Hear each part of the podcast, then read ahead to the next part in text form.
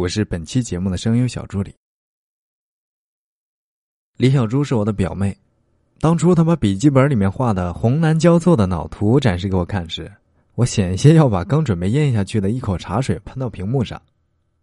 这份脑图的红色标题是“嫁一个如意郎君的战略及策略实施”。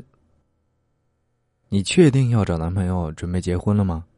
我这样问李小珠。是因为近几年，他虽然嘴上吆喝着想结婚，但在我眼里看，他并没有将此事放在心上。李小珠看着我，认真及肯定的点点头，跟我讲：“这个决心源于最近看到电视剧《北京女子图鉴》，女主人公陈可一个人去医院打吊瓶，去洗手间时无奈的求助陌生阿姨帮自己解裤子而落泪了。那一刻，李小珠也落泪了。”因为他有过类似的经历，这唤醒了他厌恶孤独的内心，有了走入婚姻的驱动力。这样的驱动力对一个单身青年是有价值的。大多数的单身青年对于走入婚姻这件事是懵懂的，因为身边的人都结婚了，所以自己也要结婚。这只不过是人作为社会生物的从众行为，真的不是所有人都必须走入婚姻。但是。当遇到李小珠所描述的突发情景，唤起内心深处的需求时，我们就应该直面内心。我要为李小珠这种直面内心的行为点赞。当发觉了自己有这种内心需求时，要及时关照自己的需求，并积极且主动的面对。这几年呢，也有人给李小珠介绍男朋友，不成功的原因是他走入婚姻的驱动力不足。这直接导致认知不清晰。简略总结一下，李小珠在寻找幸福路中的三大不清晰处：一、不清晰找什么样的伴侣，要求身高、学历、家境，甚至说有房，还需三环内，这类硬条件其实都好说，最怕就是李小珠这类见一次面就给介绍人说没感觉的。你问他是什么感觉呢？他回答说：“就是那种不能用语言描述的感觉。”二，不清晰自己的情况。李小珠优点很突出，善良、不势利、工作勤奋。他的缺点也很突出，说话太直、大大咧咧，不会照顾自己，就更别想要求他照顾对方生活了。三，不清晰对方关注什么。由于李小珠大大咧咧的性格特质，时常会发生男生主动提出晚上接她下班被拒绝的情况。李小珠还蛮有理的认为，他打车回家很安全，浪费男生的时间他会心里不安。如上分析下来，脑图这种形式对于李小珠是有价值的，可以帮助他把这三大不清晰之处一层一层的梳理清晰。梳理清楚后。我们再来看看脑图能帮助李小珠把自己想嫁的男人的轮廓勾勒出来吗？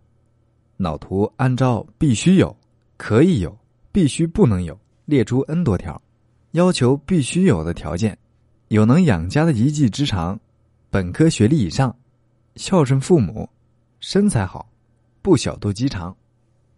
期待他可以有的条件：会一项体育运动，会修理电器，懂点烹饪。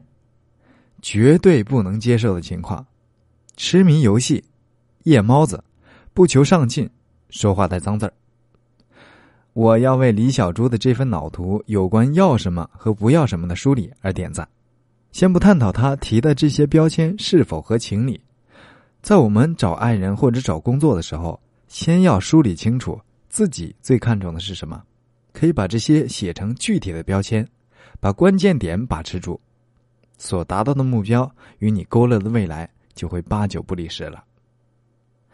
当李小珠清楚自己想要找一个什么样的如意郎君后，我在他的脑图中策略实施部分看到了计划。首先，打破思维框架，开拓相亲渠道。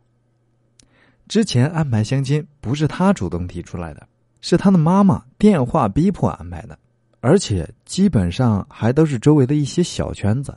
渠道还是有限，这次呢，李小珠自己把相亲渠道拓宽了很多，有线下的公园相亲角、线上的婚恋网站、相亲节目等，还报名参加了单身旅游团活动。我常常听见旁边的大龄单身女抱怨啊，现在的大环境虽然是男多女少，但决定我们脱单与否的还是周围的小环境，所以很多人都觉得脱单难，是因为我们把自己困在了很窄的社交圈里，而实际上呢？我们是被困在了思维框架里。有的女孩认为相亲太传统，有的女孩认为网恋不靠谱。寻找幸福的路有很多条，最重要的是愿意去尝试。其次，提升自己，为主动选择权加分。有一句话是这样说的：“优秀的人都是相互吸引的。”所以我们在希望未来的另一半有某些特质时，我们应该也要思考一下自身情况，因为最好的爱情一定是，因为最好的爱情一定是势均力敌的，所以我们在等待和寻找爱情的过程中，也要相应的让我们自己变得更优秀。为此呢，李小猪参加了瑜伽班，改掉了睡懒觉的习惯，到我家做客时，给大家秀了一下新学的红烧鸡翅。我们面前出现了一个较之前有很大改变的李小柱，这也是我要为他大大点赞之处。脑图画的如何漂亮，不及付诸行动有价值。最后，走出去，寻找机会，展现自己。李小珠原先跟很多女生一样，特别宅，就是有个外卖电话和网线就可以自己在家待到地老天荒的那种。但你要知道，在家是遇不到男神的。走出去，在男神可能会出现的地方等他，你才有可能会遇到他。就像普利希拉就是在哈佛派对上认识的扎克伯格，并在交谈中充分展现了自己的魅力，从而才让扎克伯格心生爱慕之情，两人最终走到了一起的。明白了这一点之后呢，李小猪根据自己喜欢、愿意健身的男生这一点，火速在小区附近的健身会所报了名。每天都会定时打卡，这样不仅增加了他遇到男神的机会，而且长期的运动也让他的身材越来越好了。就在前几天，李小珠跟我说，根据战略思维指导，她现在已经找到了心仪的男朋友。像李小珠这样的女孩，我们身边有很多。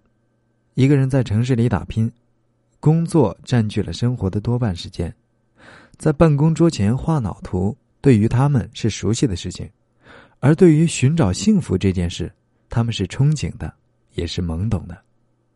选择一个优秀合适的伴侣，对于人这一辈子来说，的确是一件大事情。我们都说知己知彼，百战不殆，在脱单的过程中也是。要想快速的撩到男神，实现脱单，我们首先要做的就是充分客观的了解自己，了解男神。那怎样才能做到这些呢？添加我们小助理的微信“恋爱成长零幺六”，让我们告诉你如何才能用战略思维轻松聊到男神。好了，我们今天的节目到这里就结束了。真心祝愿每位小仙女都能找到属于自己的那份幸福。我们下期再见。